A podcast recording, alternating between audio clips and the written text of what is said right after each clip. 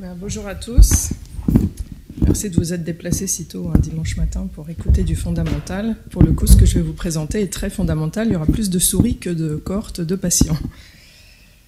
Donc, euh, moi, je me, suis intéressée depuis plusieurs années au laboratoire euh, de recherche. Euh, donc, nous, on est situé à Paris, le centre de recherche des Cordeliers. On a un groupe d'immuno-oncologistes avec un intérêt fort pour le cancer du poumon dans lequel on a depuis de nombreuses années euh, caractérisé le micro-environnement immunitaire dans les tumeurs, ce qui nous a amené par la suite à nous intéresser aussi à ce récepteur dont je vais beaucoup vous parler aujourd'hui, qui s'appelle euh, TLR7 pour Toll-like Receptor 7. Donc je n'ai aucun conflit d'intérêt. Voilà. Et donc je, je, pense que vous savez mieux que moi euh, toute cette partie plus clinique concernant cette présentation. Donc il y, a, un lien qui a été euh, démontré par des études épidémiologiques entre le fait d'avoir une inflammation forte dans le poumon et, euh, le développement d'un cancer du poumon. Nous, on a recherché les causes, quelles pouvaient être les causes de cette inflammation forte qu'on pouvait retrouver dans le poumon. Donc bien sûr, il y a euh, des, agents inhalés qui peuvent être le tabac, l'amiante, la pollution, euh, des maladies euh, chroniques inflammatoires comme la BPCO, ou encore l'influence d'infections répétées par des agents pathogènes, quelle que soit la nature de l'agent pathogène. Et, euh, je, terminerai euh, ce, cette présentation par faire une ouverture sur euh, les virus respiratoires et le cancer pulmonaire. Donc nous, nous pensons que les, tumeurs pulmonaires peuvent être fréquemment, euh, euh, exposées à des agents pathogènes, ce qui peut modifier euh, la nature du micro-environnement dans les tumeurs en agissant aussi bien sur la tumeur elle-même que sur l'infiltrat immunitaire qui est présent dans les tumeurs. Donc nous savons que les, virus respiratoires sont des virus à ARN, et donc nous nous sommes intéressés à la question des récepteurs pour ces virus, notamment le TLR7 qui est un récepteur pour l'ARN simple brun, les virus respiratoires étant des virus à ARN simple brun. Avec la question principale de, notre, nos, de nos travaux qui porte sur le rôle de TLR7 dans la progression tumorale, dans la réponse au traitement et dans la réponse immunitaire intratumorale. Donc ça, c'est un petit résumé pour vous présenter ce qu'on fait depuis euh, plusieurs années au laboratoire. Donc ce qu'on a montré, c'est que le, micro-environnement immunitaire dans les tumeurs, enfin le micro-environnement tumoral globalement, c'est un environnement qui est très complexe, où il y a des cellules tumorales, des cellules stromales, des cellules endothéliales, des cellules immunitaires, des facteurs solubles comme les immunoglobulines, les cytokines, les chimiokines, et aussi des, des facteurs, euh, des protéines du complément. Et euh, euh, nous avons également montré que cet infiltrat immunitaire euh, est organisé pour former ce qu'on a appelé des structures lymphoïdes tertiaires, qui sont des structures qui fonctionnent comme les organes lymphoïdes secondaires, donc ce qui pourrait être le site d'une initiation locale dans le poumon d'une réponse immunitaire antitumorale qui pourrait être indépendante des organes lymphoïdes secondaires. Donc là, l'illustration ici, donc en haut, en immunohistochimie, on voit un marquage CD20, CD3 qui montre des follicules lymphocytaires B adjacents à des euh, zones où sont euh, massivement euh, présentes les lymphocytes T. On voit que dans ces zones T, on a la présence de cellules dendritiques matures qui sont les cellules présentatrices d'antigènes qui sont là pour éduquer les lymphocytes T. Et on a montré que ces structures lymphoïdes tertiaires sont importantes pour induire les réponses immunitaires antitumorales. Sur des cohortes de patients euh, opérés, donc euh, stade 1 à 3, euh, non traités par chimiothérapie, enfin en absence de tout traitement, on a montré que l'infiltrat, un fort infiltrat en CD8, donc on a quantifié les CD8 dans les tumeurs et on a montré qu'un un fort infiltrat en CD8 est de bons pronostics par rapport aux patients qui présentent un infiltrat plus faible. Et ce qu'on a montré aussi sur la droite, c'est que la présence de cellules dendritiques matures est importante pour driver la, réponse immunitaire par les CD8, puisqu'il faut à la fois qu'il y ait un fort taux de, cellules dendritiques matures et de lymphocytes pour conférer la meilleure, euh, euh, pronostic aux patients. On a montré aussi dans ces tumeurs la présence de cellules natural killer, mais toutefois qui sont des cellules capables normalement de liser les cellules tumorales, mais dans le poumon, on a montré qu'elles présentaient un phénotype complètement inhibé avec euh, une diminution drastique de l'expression des récepteurs activateurs qui seraient nécessaires à leur fonction de cytotoxicité. Donc quand on s'intéresse à TLR7, donc on, a commencé par faire des marquages pour, euh, première question, qui exprime TLR7 dans le microenvironnement tumoral? Donc comme on le voit sur les deux panels de gauche, l'épithélium alvéolaire non tumoral n'exprime pas TLR7, contrairement à l'épithélium bronchique. Et euh, en haut à gauche, vous avez un exemple de tumeur de patient où on voit une très très forte expression de TLR7 par les cellules tumorales. Sur la droite, on voit une structure lymphoïde tertiaire avec une forte expression de TLR7 aussi par les cellules immunitaires. Donc on se retrouve dans une situation où localement, on a une expression de TLR7 à la fois par les cellules immunitaires, certaines sous-populations, et par les cellules tumorales. Juste euh, très rapidement euh, des, la diapo purement euh, très fondamentale sur la nature du récepteur, parce que je ne sais pas si, vous connaissez ces molécules.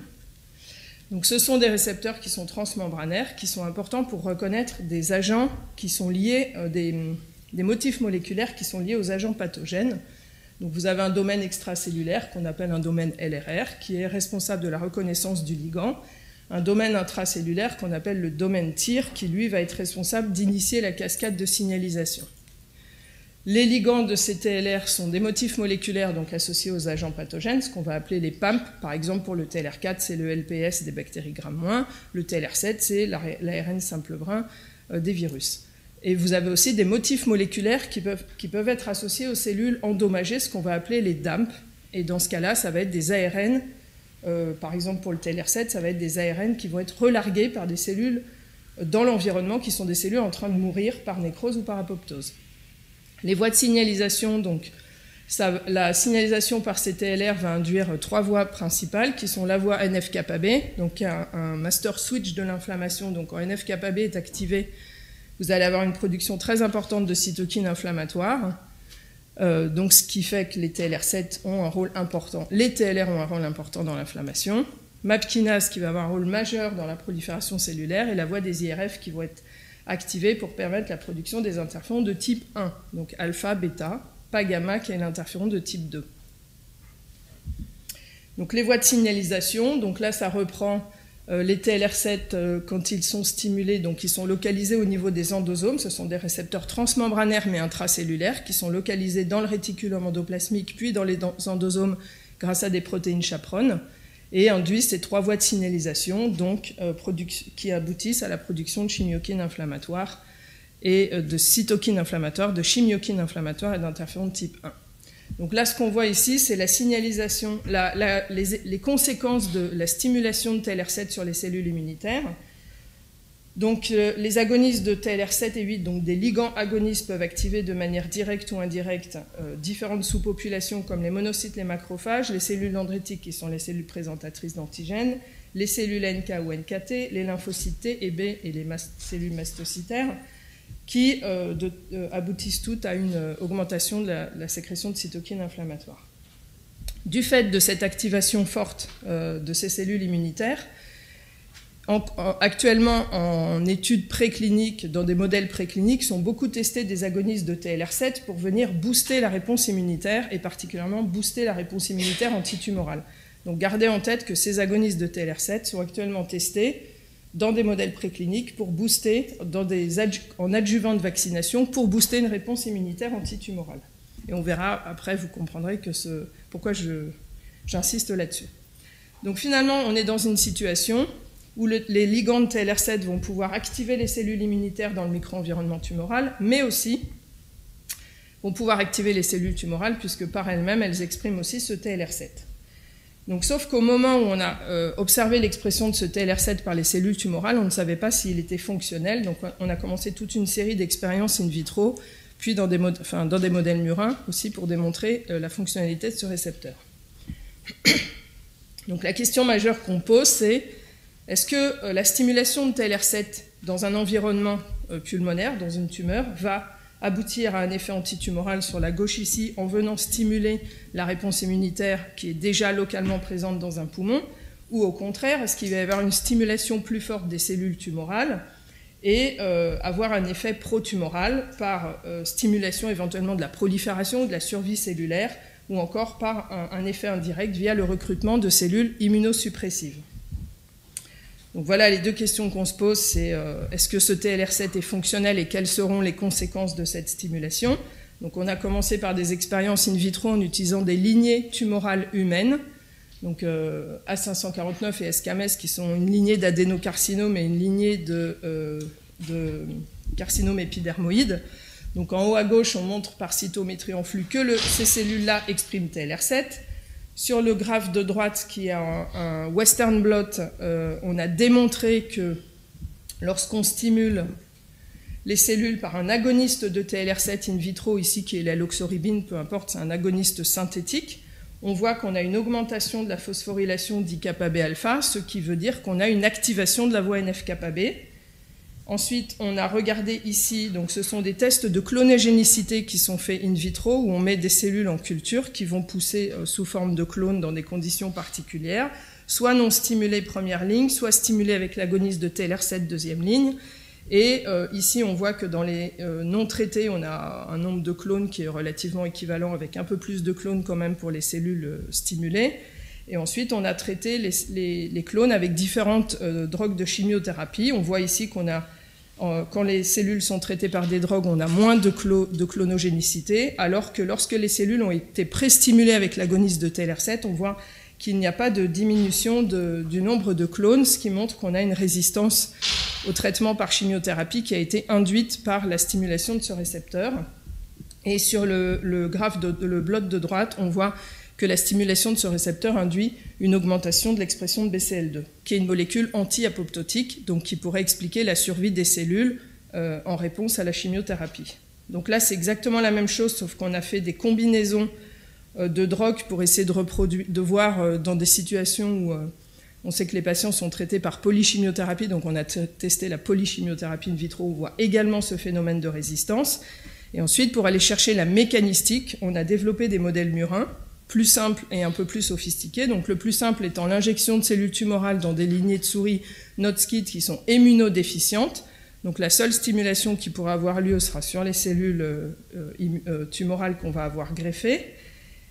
Ensuite, on a injecté euh, l'agoniste de TLR7 euh, après avoir greffé ces lignées tumorales aux souris, et on voit ici sur ce graphe que euh, lorsque, donc en rouge, vous avez les souris qui ont reçu du PBS, et en bleu, les souris qui ont reçu l'agoniste de TLR7. Donc ça induit un effet pro-tumoral in, in vivo également, euh, et un effet de chimiorésistance, puisque en vert ici on a les souris traitées au cisplatine, et euh, la courbe intermédiaire ici, agoniste de TLR7 plus cisplatine, donc on retrouve cet effet de résistance à la mort euh, in vivo, et ici c'est la même représentation, mais à la fin de l'expérience.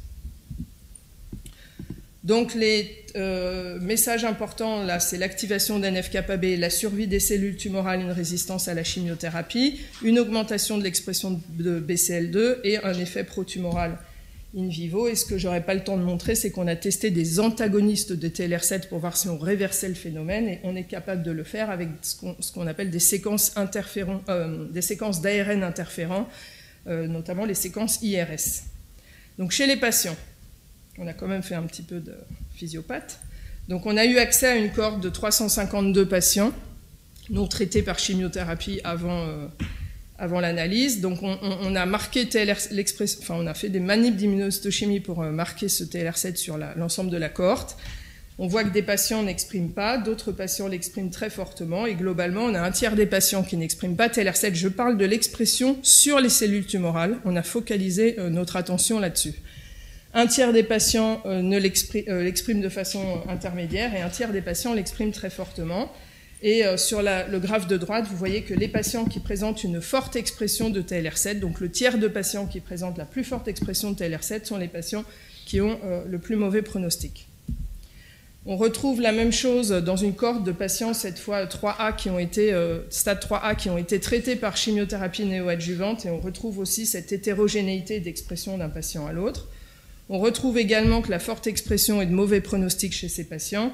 Et sur le graphe de droite, euh, on voit que les patients qui ont euh, le plus d'expression de TLR7 aussi, c'est dans, ces patients-là qu'on retrouve la moins bonne réponse au traitement.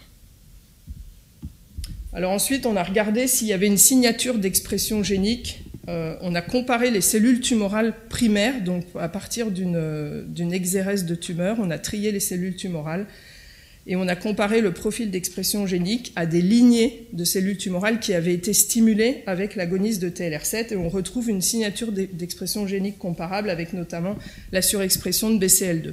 Donc ça, ça nous, euh, permet de, d'émettre l'hypothèse que des ligands naturels seraient présents dans le micro-environnement tumoral des patients et de fait, ils expriment TLR7. La voie de signalisation est activée, probablement parce qu'il y a des ligands endogènes qui sont présents dans l'environnement. Reste maintenant à caractériser quels sont ces ligands. Donc le take-home message, je vais passer pour avoir le temps de finir. Les mécanismes plus finement euh, impliqués.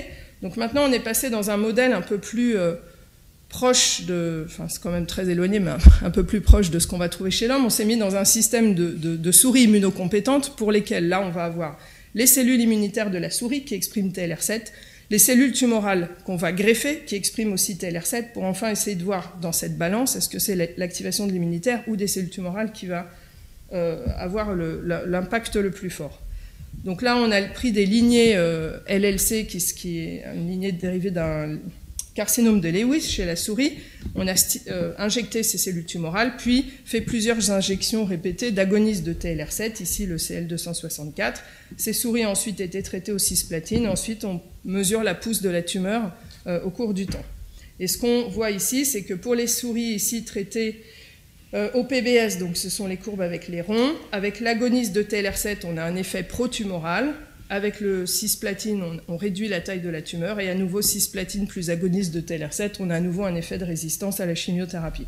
Donc même dans une situation où on a un infiltrat immunitaire qui exprime TLR7, c'est la stimulation de TLR7 sur les cellules tumorales qui, euh, qui a un effet plus, plus important. Euh, là, on a testé euh, différentes doses de chimiothérapie. On voit que même si on augmente les doses de chimiothérapie, on maintient quand même ici cet effet de, résistance au traitement. Donc on n'arrive pas à, passer cet effet-là. Cet effet tumoral, il est spécifique de TLR7, puisque lorsqu'on a regardé la même chose avec euh, la stimulation de TLR3, de TLR4 ou de TLR9, on ne retrouve pas un effet protumoral. On a même un effet antitumoral avec TLR3 et avec TLR9. Ensuite, pour comprendre euh, qui était, euh, aller un peu plus loin dans le mécanisme, on a euh, injecté des cellules wild type dans des souris wild type, donc on a cet effet protumoral. Des souris wild type, des cellules wild type dans des souris TLR7-KO. Donc là, il n'y a que les cellules tumorales qui expriment TLR7. On a cet effet protumoral.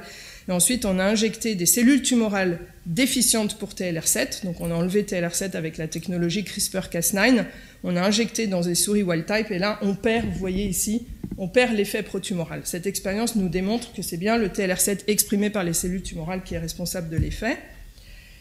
Euh, ensuite, on a cherché à comprendre si la stimulation de TLR7 pouvait aussi avoir un effet sur le micro-environnement immunitaire. Donc, ce qu'on a montré, c'est que dans ces souris-là, on a un profil différent de l'infiltrat immunitaire avec une augmentation d'une population cellulaire quand on a stimulé par TLR7, qui s'appelle, euh, ces cellules s'appellent les MDSC pour Myeloid Derived Suppressor Cells, et qui sont, comme leur nom l'indique, des cellules de la lignée myéloïde euh, polynucléaire, un peu entre les deux, avec un phénotype immunosuppresseur, c'est-à-dire qu'elles vont être capables d'inhiber une réponse T antitumorale. Donc lorsqu'on déplète, dans cette expérience-là, on montre que lorsqu'on déplète euh, les, euh, ces cellules MDSC, on perd l'effet protumoral euh, de l'agoniste, de TLR7. Et dernière expérience, mais très intéressante, on a également, donc là on a injecté aussi les cellules tumorales en sous-cutané. Ces cellules sont capables de faire des métastases pulmonaires si on attend suffisamment longtemps.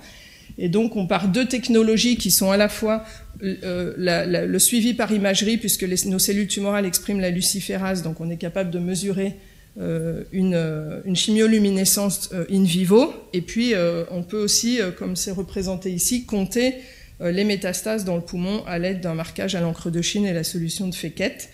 Et donc, on s'est aperçu que lorsqu'on stimule, lorsqu'on a injecté de l'agoniste de TLR7 aux souris, le nombre de métastases dans le poumon va augmenter drastiquement. Et cette augmentation est complètement réversée lorsqu'on a déplété les cellules myéloïdes suppressives. Donc en conclusion de cette troisième partie, donc on a une augmentation in vivo aussi de la survie et de la résistance à la chimiothérapie, une augmentation du recrutement de myéloïdes immunosuppressifs, une augmentation des métastases. Ces myéloïdes suppressifs sont impliqués dans les effets protumoraux et euh, ces effets protumoraux sont dus à la stimulation de TLR7 sur les cellules tumorales. Donc pour revenir dans le contexte global physiopathologique, donc là on a l'aspect euh, euh, protumoral qui est 1 dans l'environnement seraient présents des agonistes de TLR7. Ils viennent stimuler les cellules euh, qui expriment TLR7 dans le micro-environnement tumoral et c'est l'expression sur les cellules tumorales qui prend le dessus. Euh, je ne voulais pas montrer, mais la stimulation de ces cellules tumorales par l'agoniste de TLR7 induit euh, une production de, de cytokines, pardon, GM-CSF et CCL2 majoritairement, qui sont connues pour activer le recrutement et la différenciation des cellules myéloïdes suppressives. Donc ces cellules myéloïdes suppressives ensuite vont être euh, activées, recrutées dans le poumon et participer à l'effet euh, protumoral du TLR7 en venant inhiber une réponse immunitaire. D'un autre côté, l'autre situation, c'est celle-ci. Ce sont des cellules tumorales qui n'expriment pas TLR7. Hein, comparé à la diapositive précédente, j'avais représenté en rouge l'expression de TLR7 sur les cellules tumorales. Ici, on ne la voit pas, ce qui veut dire qu'on sera dans un environnement je vous ai montré qu'un tiers des patients n'expriment pas ce récepteur. On serait dans cette situation-là où, néanmoins, ce qu'on a montré sur les coupes in situ, c'est que chez ces patients qui n'expriment pas TLR7 sur les cellules tumorales, leurs cellules immunitaires, elles, expriment par contre le récepteur euh, de façon tout à fait normale. Donc dans cette situation-là, on peut imaginer que la stimulation par des agonistes va venir euh, activer la réponse immunitaire intratumorale, puisque euh, les PDC, qui sont des cellules dendritiques plasmacytoïdes et qui sont euh, très efficaces pour mettre en place l'initiation de la réponse immunitaire adaptative, expriment des forts niveaux de TLR7, tout comme les lymphocytes B. Donc venir stimuler ces cellules par un agoniste de TLR7 permettrait d'augmenter la réponse immunitaire antitumorale. Voilà, donc pour euh, terminer, je vais remercier toutes les personnes qui ont participé à cette étude. Donc c'est une étude qu'on réalise au Centre de recherche des Cordeliers et qui est faite en collaboration avec euh, Marco Alifano et Diane Damotte, qui euh, sont donc euh, à l'hôpital Cochin et qui nous permettent d'avoir accès à ces cohortes de patients. Je vous remercie pour votre attention.